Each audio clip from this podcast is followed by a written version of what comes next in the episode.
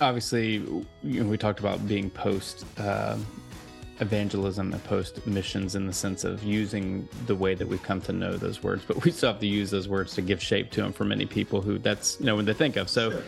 who is who is doing missions right now? Uh, mm. non-Anglo missions around the world involved in you know your work or uh, other people that you've collaborated with that uh, you know we should spotlight and we should learn from some of their practices.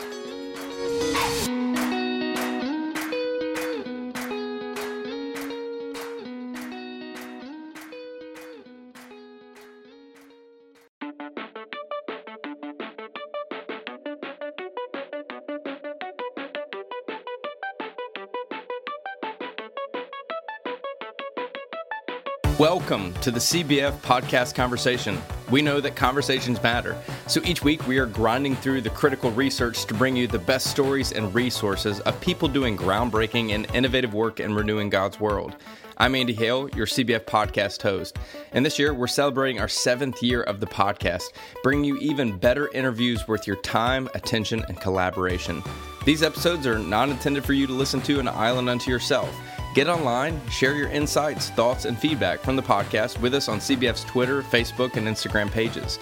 We also want you to join the CBF podcast community through our CBF podcast listener support page at cbf.net backslash podcast support. We see you, Pasadena, California, Louisville, Kentucky, Beaverton, Oregon, and Frankfurt, Germany. First time listeners and long time listeners, we are grateful you are here for the conversation go ahead and click that subscribe button and be sure to rate and review the podcast as it helps others find us. We want to give a special shout out to some of our listener supporters Carson Fushi, Caroline Bell, Cindy Foldenlore, Trip Hawthorne, Carla Mike Wick, and that generous anonymous donor that keeps giving in honor of CBF Grump. And before we move on, we want to give a special shout out to our annual sponsors Baptist Seminary of Kentucky and Christian Healthcare Ministries. Our guest for this week's CBF podcast conversation is Craig Greenfield. He is the founder and director of Alongsiders International, as well as the author of several books, including The Urban Halo and Subversive Jesus. Craig, thank you for joining the conversation. Great to be with you, Andy. Well, first, um, Craig, I need to congratulate uh, you and I guess us. Uh, you are officially our first Kiwi on the CBF podcast. uh, you know, for right the first on. time in seven years of doing this, we've never had anyone from New Zealand. Wow, that's that's awesome. Well, kia ora to all of you, um, and it's great to be with you. Yeah.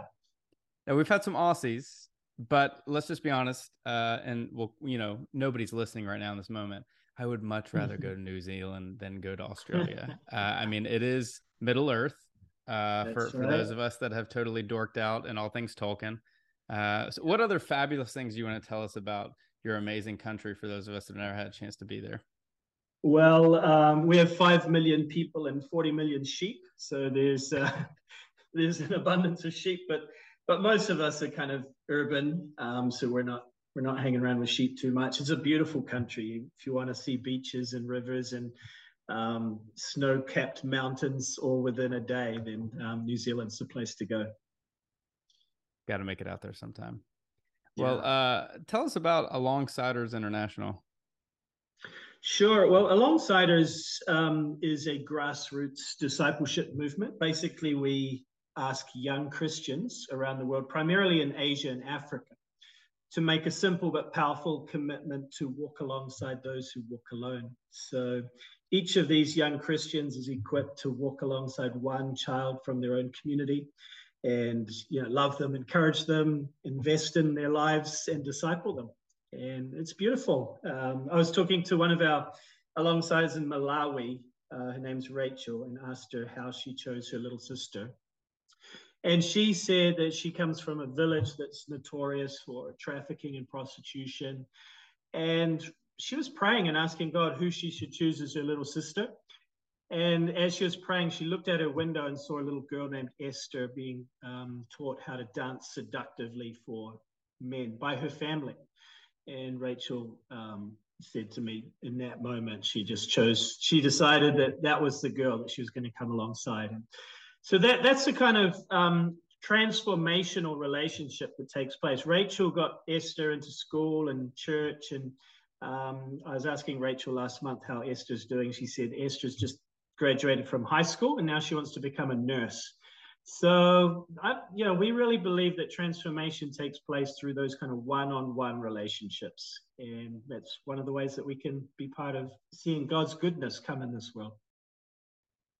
You know, I'm always fascinated to ask uh, people who serve on the mission field about their sense of calling.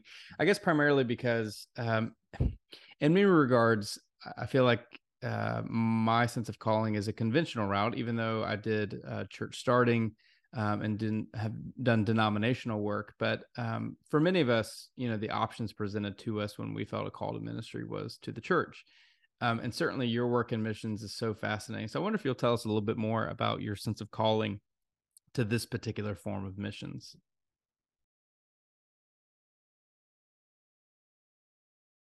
Twenties, and I was quite far down the track of really pursuing a career in technology and entrepreneurship. Actually, um, kind of, I guess God's gifted me as a pioneer or, or someone who likes to start new initiatives. And so I was really heading in that direction um, in terms of making sure I could make my mark, make my wealth. Um, but I had also, at the same time, been kind of raised in a family that practiced radical hospitality. My parents used to take in foster kids and people out of prison and all of that. And so kind of parallel to my own journey, I was within this, you know, Christian family that was really living out the teachings of Jesus. And um, actually, while I was a child, when I was about 10 years old, my parents adopted two Cambodian refugees who were a couple of years older than me. So while I was at university, I went and visited Cambodia for six months. And um, that was kind of the beginning of, of the journey for me as I really experienced God, um, experienced God's call, among the poor, um, really witnessed poverty in a, in a non-Western setting for the first time in my life, and really really made a deep impact. And so in that during that six months, I made a commitment to return and live in the slums in Cambodia and see what uh, try to explore what God meant when Jesus said, "Blessed are the poor." That's so fascinating. Um, you know, we're going to get to the book here i promise in a second which it connects so much that it helps set the context really yeah. of the experience that you poured into this book that, that you wrote but tell us about that experience because again even for the common i keep using the worst terms as they sound even for most mm-hmm. christians who are deeply committed to the ministry of uh, transformation in all its many forms yeah. probably are not selling everything they have um, and getting rid of it and going to live in the slums of any country, let alone um, whatever that form is in their particular country. So, you know, what was it? What was it about your journey with Christ that led you to it? What was that experience like? You know, I um, there's there's so many. When you look back, I mean, this is 20 years ago, right? And and I ended up living in urban poor communities for 15, 20 years. Um, but when you look back, there's so many reasons, right? And reading the gospel is certainly a big part of it. Jesus saying, I've come to bring good news to the poor, and really grappling that with that as a new Christian and what that meant. Um, as well as just youthful enthusiasm. you know, let's let's face it. Um, I was in my early 20s. And this is one of the reasons why I'm so passionate about the Alongsiders movement, because we can tap into that youthful energy and enthusiasm and openness to the radical that we kind of lose as we get older. And, you know, I really believe that young people are on the forefront of pretty much every movement for social change throughout history. So I guess in a way, I was tapping into some of that myself in my own life. And um, yeah, it was it was God inviting me to something interesting and fascinating and challenging and sacrificial. Um, but yeah, over the years, certainly made many mistakes and seen many of the, the wrong ways to do it, certainly by doing it myself the wrong way.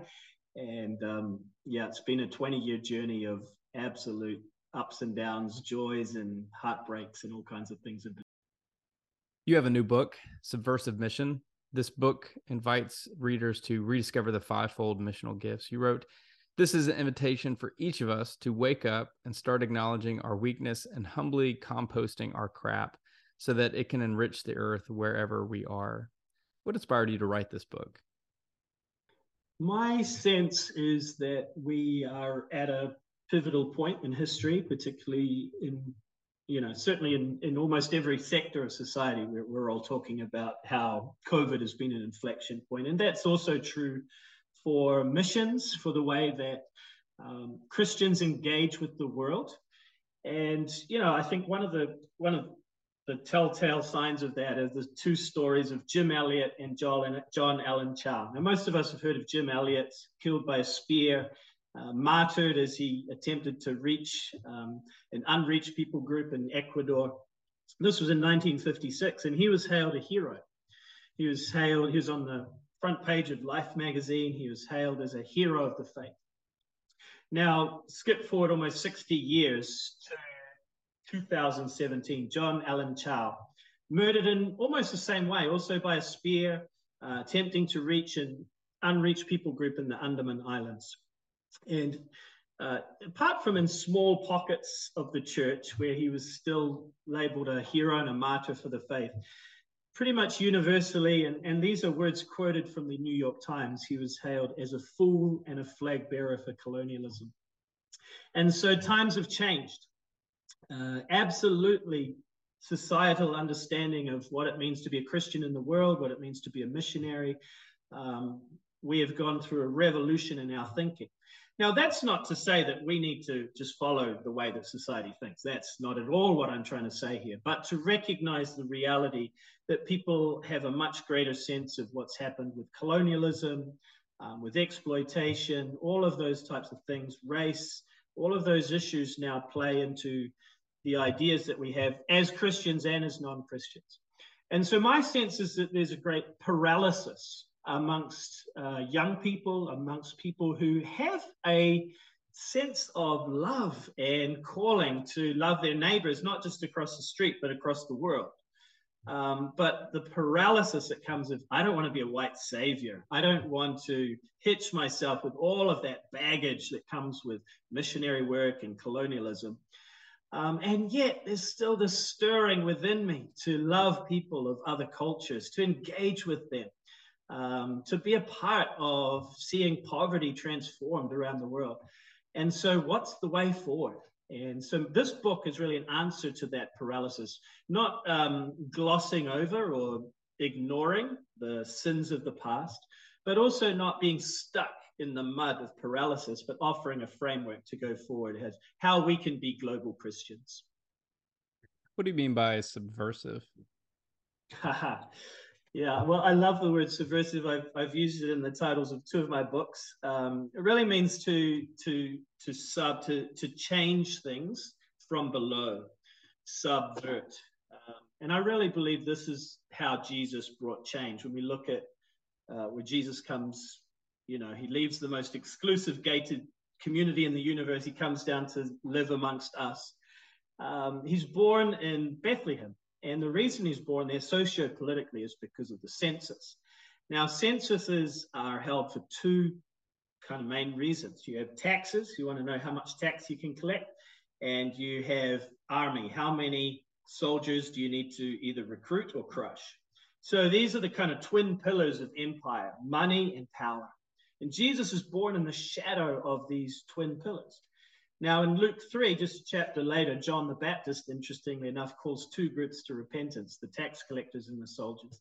So, right from the very beginning, Jesus is saying, and coming in a way, in a manner in which to say the upside down kingdom is not using money and power to bring about change. It's much more subversive, it's much more grassroots, much more from the ground up, often, in fact, using those who are the weakest, most vulnerable to bring about change not coming in with lots of money to bring about change, but seeing what are the assets and resources in the community. So that's that's what I see in the life of Jesus. I believe that's what he taught and lived out and role modeled. And so, how then can we do that ourselves in following Jesus around the world, not using money and power, which are the tools of colonialism, but instead using relationships, love, grassroots, subversive types of actions and lifestyles. You were alluding to this earlier. Um, the book examines some of the challenges of our models of missions over the centuries, especially as we live in a post colonial missions era. You wrote, as we broaden our thinking about how we might go into the world, we also need to be wise about the minefields that we'll be crossing so we can avoid making the same missteps as those who have gone before us. Not doing so would be tragic irony when it comes to vulnerable people, uh, people's lives. Our good intentions do not matter as much as the eventual outcomes. For those that, that maybe have not come to a place of unpacking what's wrong with a colonial missions model, uh, walk us through its challenges and its complexities. Yeah, well, in the book, um, Subversive Mission, um, what I've done is I've laid out a fivefold framework for how we can serve in the world, but I've also laid out five kind of core blind spots that we as Western Christians often take into these cross cultural situations. And so the challenge is to become more self-aware. We're, we're not going to avoid making mistakes, and God's grace is is big enough to work despite our mistakes. But let's not go out blindly and ignorantly and naively. Let's be people who reflect on uh, what we bring as Westerners and reflect on how that is different. So I'll give you an example. One of the one of the blind spots that I talk about is individualism. And uh, we really saw the, the way that this played out um, over the COVID period. You know, when we compare Eastern and Western thought, Eastern thought and culture really flows from China. And historically, for the Chinese people and most of Asia, rice is the staple food. Rice is just an absolute, you know, three times a day. If you have not eaten rice, you have not eaten. Uh, the thing about rice is you need irrigation and you need to cooperate with your neighbors to, to cultivate rice. You can't, you know, if you get on the wrong side of your village chief and he cuts off your water, you will starve to death.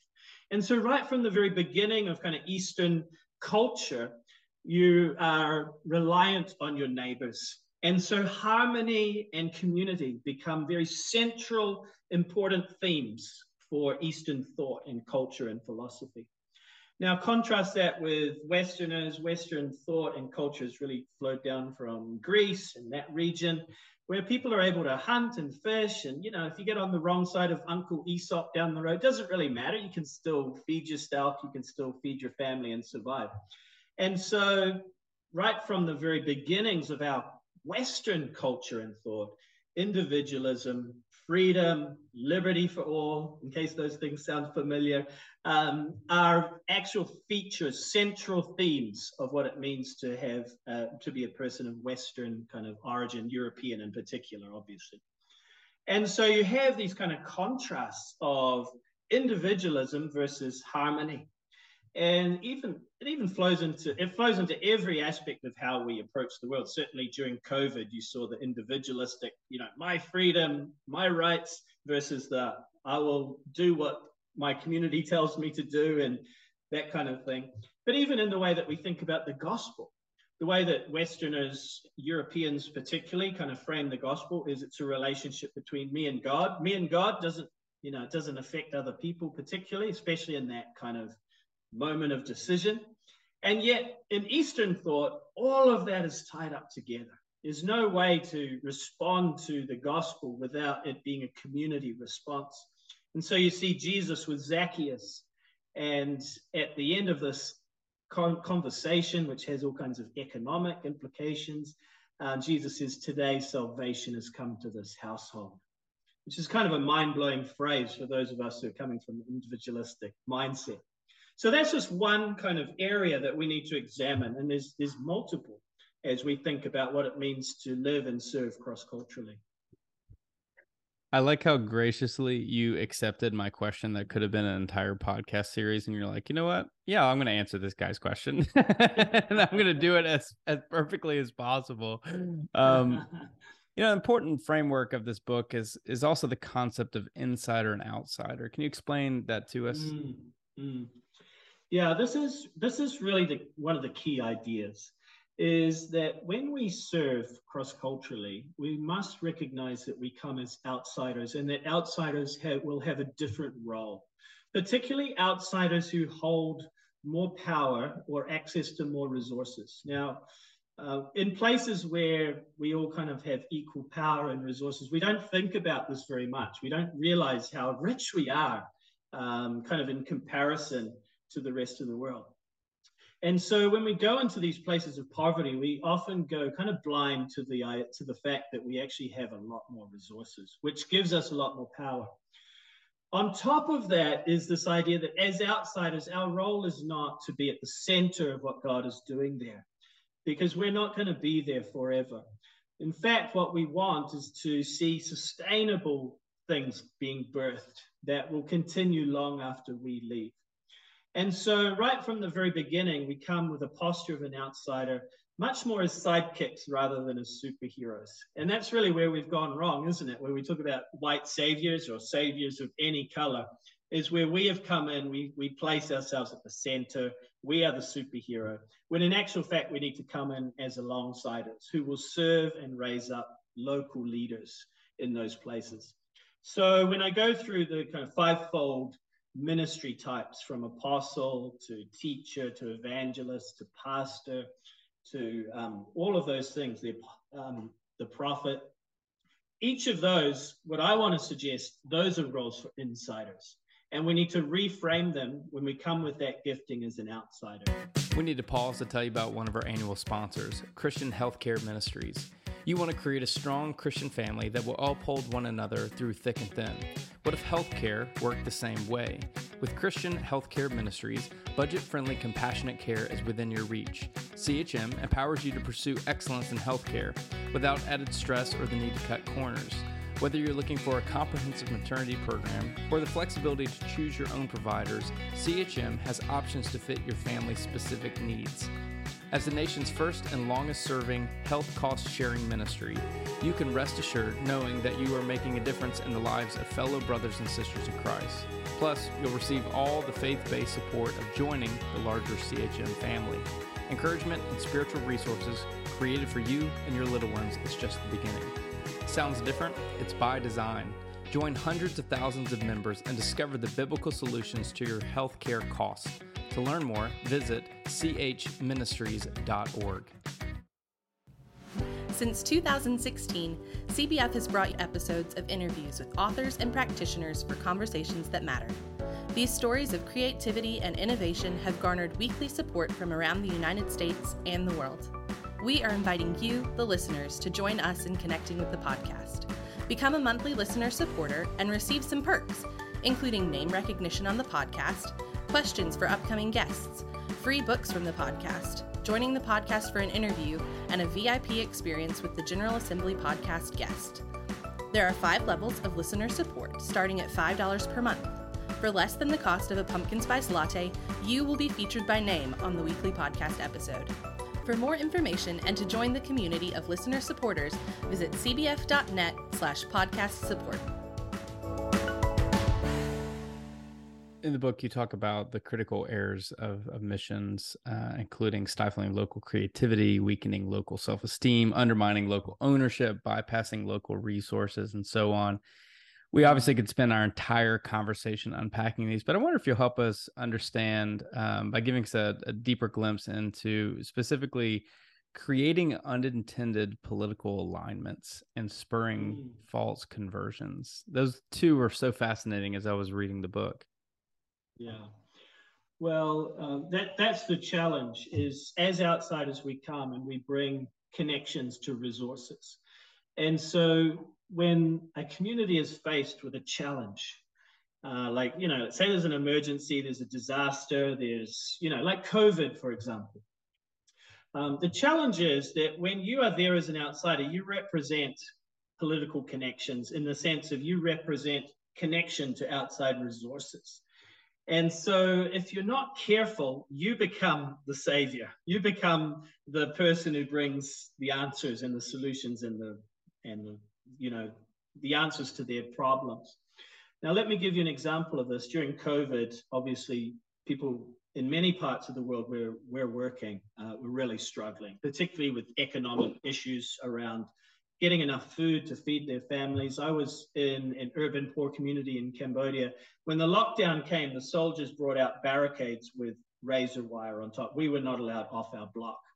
Uh, and we were living in a very poor community. So people who were living hand to mouth um, daily, you know, what they earned that day, they ate.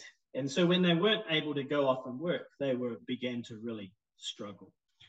And so obviously, kind of the outside mentality is, well, let's, you know, send an email home, get a lot of money, buy a lot of rice to distribute. That's the natural kind of emergency response. And there's times when that is really the only solution.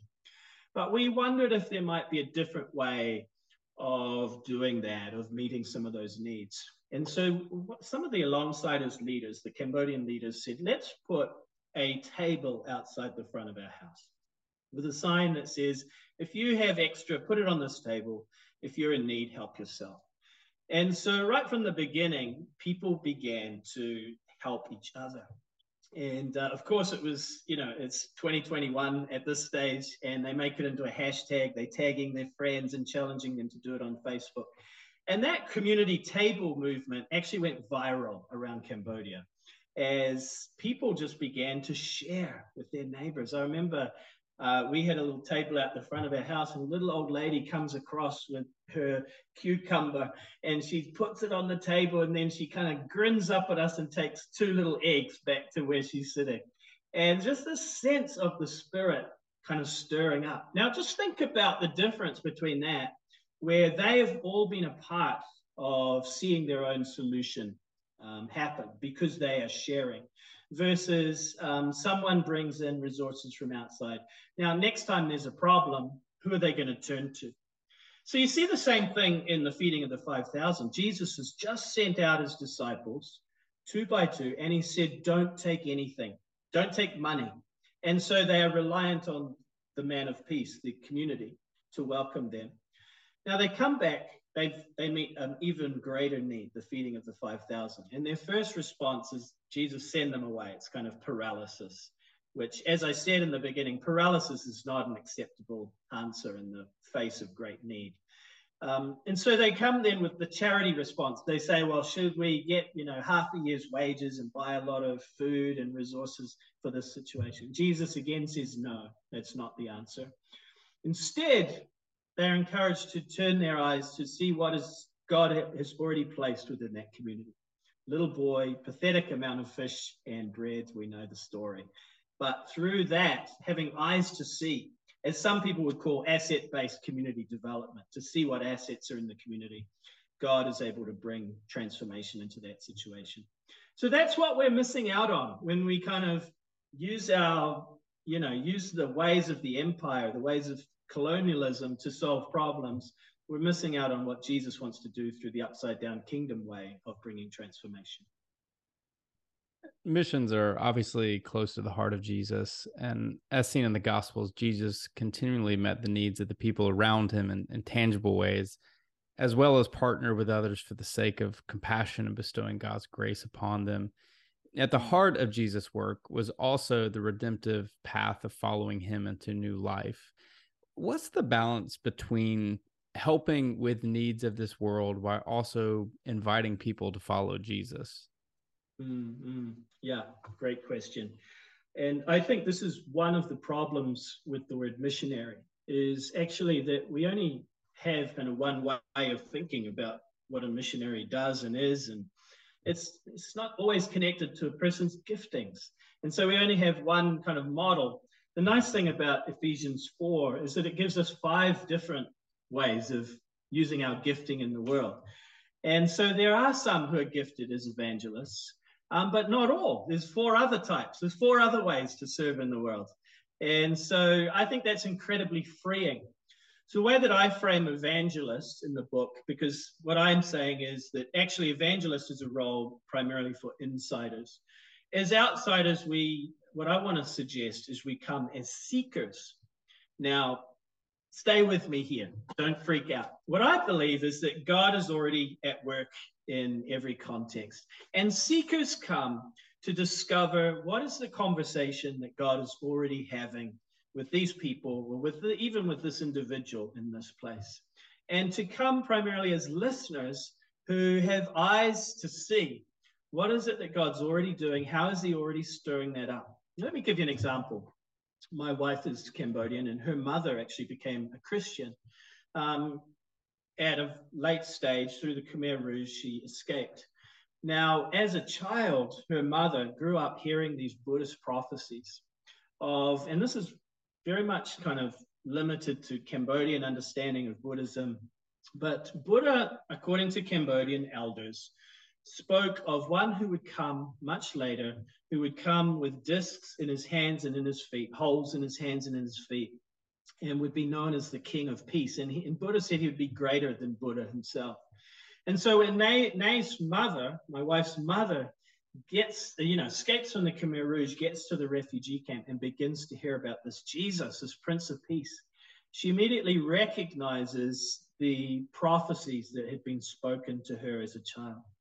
And so, if we kind of come in with this one way of talking about Jesus and the kingdom, and we think we know the answers before we listen, before we discover, before we seek, we could miss those very important conversations that God is already having. So, that's my sense is that um, bringing the good news of Jesus is important. Uh, we want people to come to know Jesus, but we want them to discover it in ways that make sense to them in their own context. Yeah, and I don't know how it is in New Zealand, but in in America, evangelism has almost become a dirty word uh, among mm-hmm. American Christians. Let let alone, you know, obviously the word evangelical has a lot of baggage here in this country. Yeah, sure, sure. Um, it's become synonymous with a, a certain methodology and legacy of faith sharing. So how how might we reclaim evangelism maybe re-examining how it's defined within the scriptures and find a new way of approaching it Look, I I do believe that some words just hold too much baggage, and I I would contend that that the word missionary in in many circles just has too much baggage. Um, it's not helpful anymore. It's a liability, and perhaps in certain circles, evangelical and evangelism uh, are words like that as well. And so, even as we think about what scriptures uh, motivating us. You know, in the past, we've used the scripture, go into all the world. And I think that in when we view that in the context of what's happened with colonialism, those types of verses perhaps um, are going to resonate less. It's not to say that they don't hold truth or meaning, but they're going to resonate less.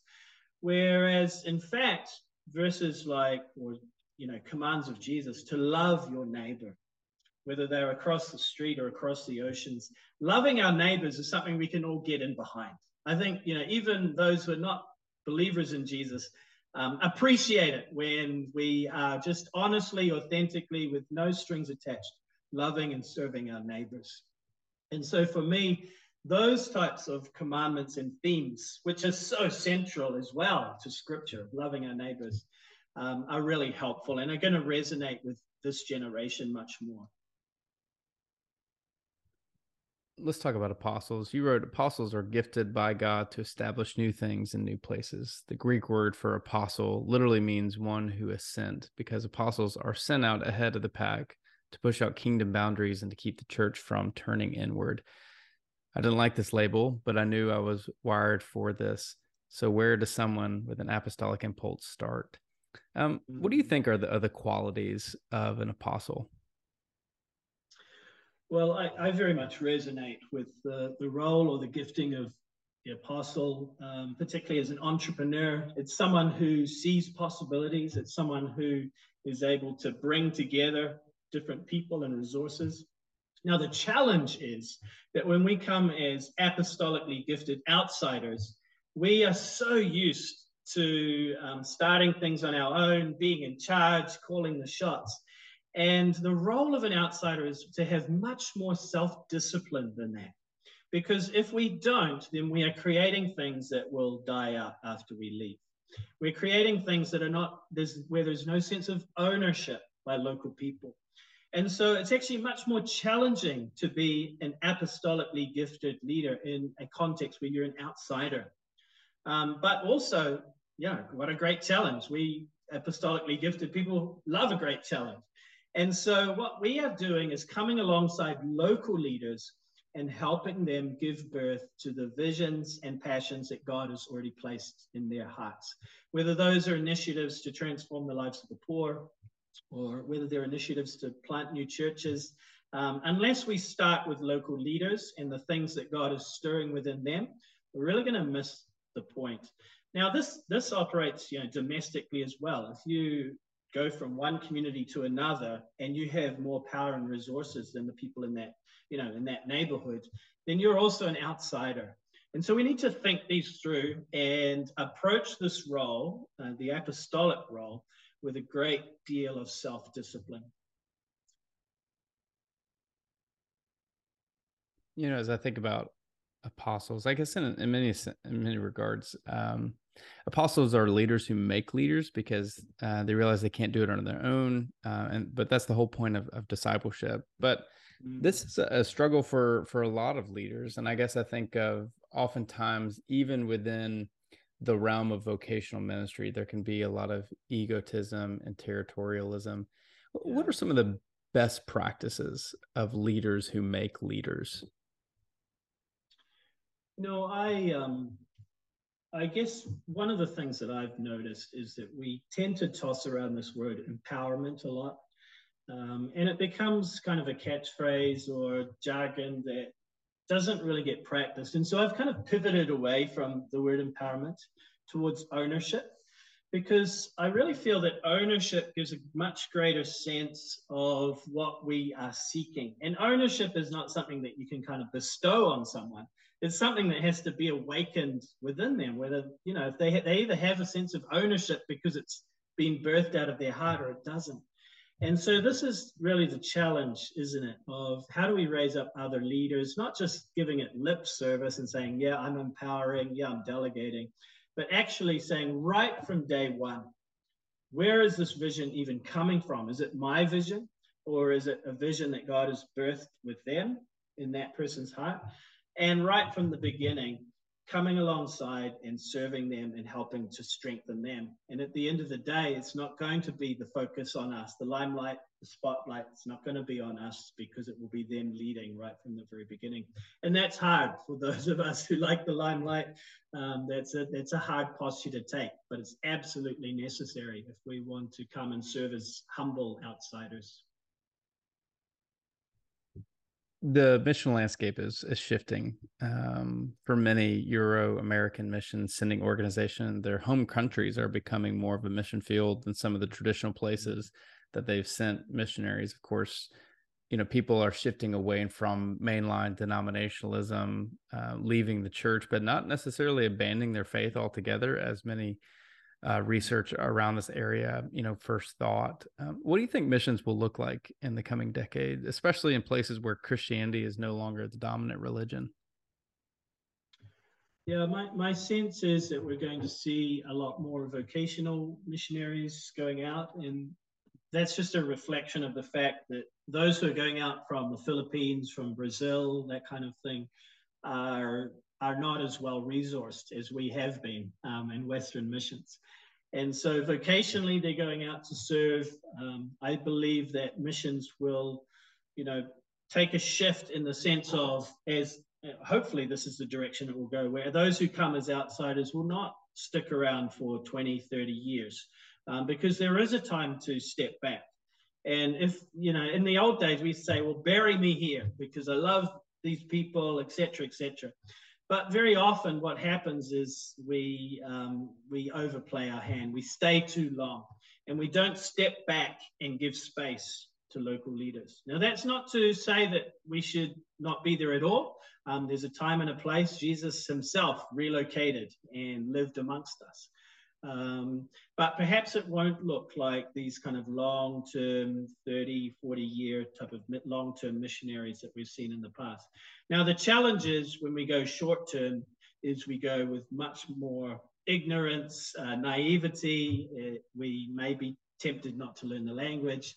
All of those things I would push back on and say, look, yeah, if we're going to go shorter, it doesn't mean we don't have a posture of learning, particularly learning the culture and the language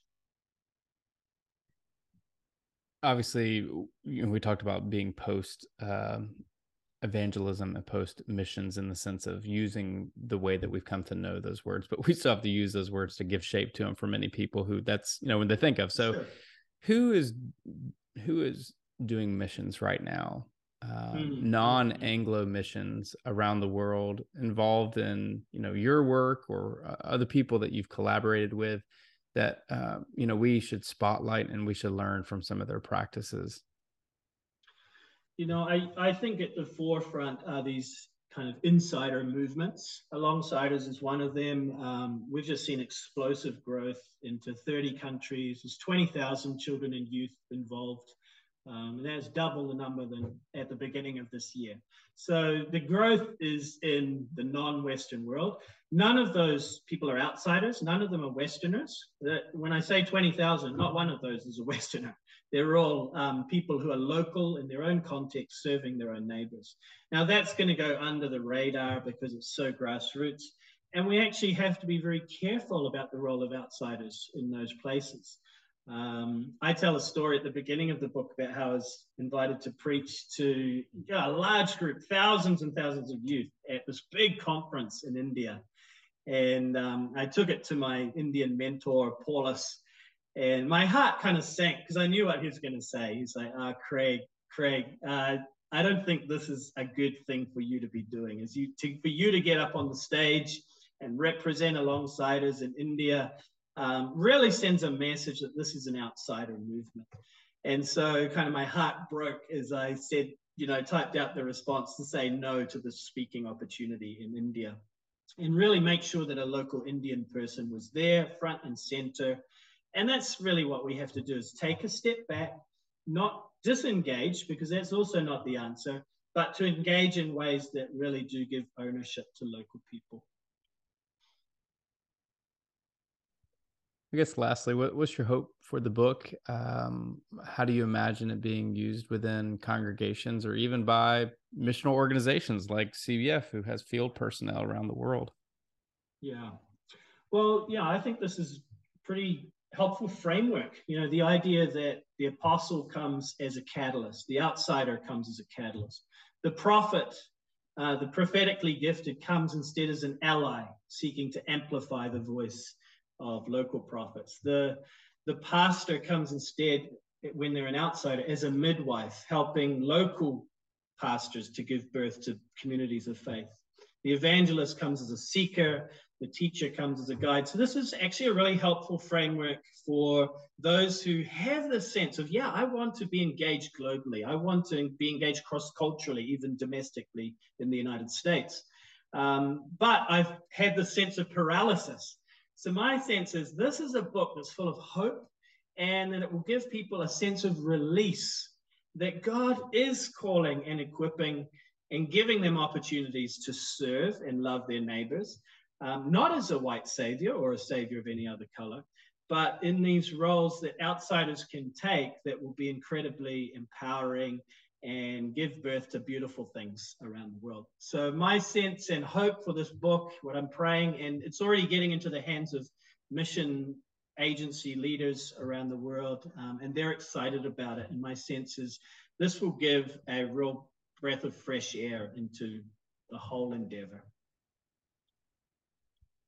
Our guest is Craig Greenfield. The book is Subversive Missions. You can stay connected with him by visiting craiggreenfield.com. Craig, it's been a joy talking with you. Thank you for challenging us to see the privilege to journey as alongsiders, to trust that God will continue to work in and through all of us for the good of the whole world. Thank you. Great to be with you, Andy. Before we wrap up, we need to tell you about one more of our annual sponsors, Baptist Seminary of Kentucky. Are you looking for a Bible study resource for your church? Responding to an invitation from the Cooperative Baptist Fellowship of Virginia, Baptist Seminary of Kentucky has produced Bible study resources that is available for free of charge. The study title, Faithful Curiosity, five week study of Luke and Acts, deals with three passages from Luke and two passages from Acts. It offers Bible study methods and provides two interpretive essays for each passage. The writers are BSK faculty, staff, students, and alumni. Download this resource for free today at bsk.edu backslash faithful. Okay, that's it. That's our conversation. If you want more, be sure to subscribe to CBF Podcast on all major platforms, including iTunes, Amazon Music, Spotify, SoundCloud, and Google Podcast. Don't forget to like and share this episode on your favorite social media platform. Go ahead and click that subscribe button. And be sure to rate and review the podcast as it helps others find us. Check out cbf.net for more information about church starters, field personnel, advocacy work, and much more. And, uh, oh yeah, I think we mentioned that you should uh, join the listener support community at cbf.net backslash podcast support.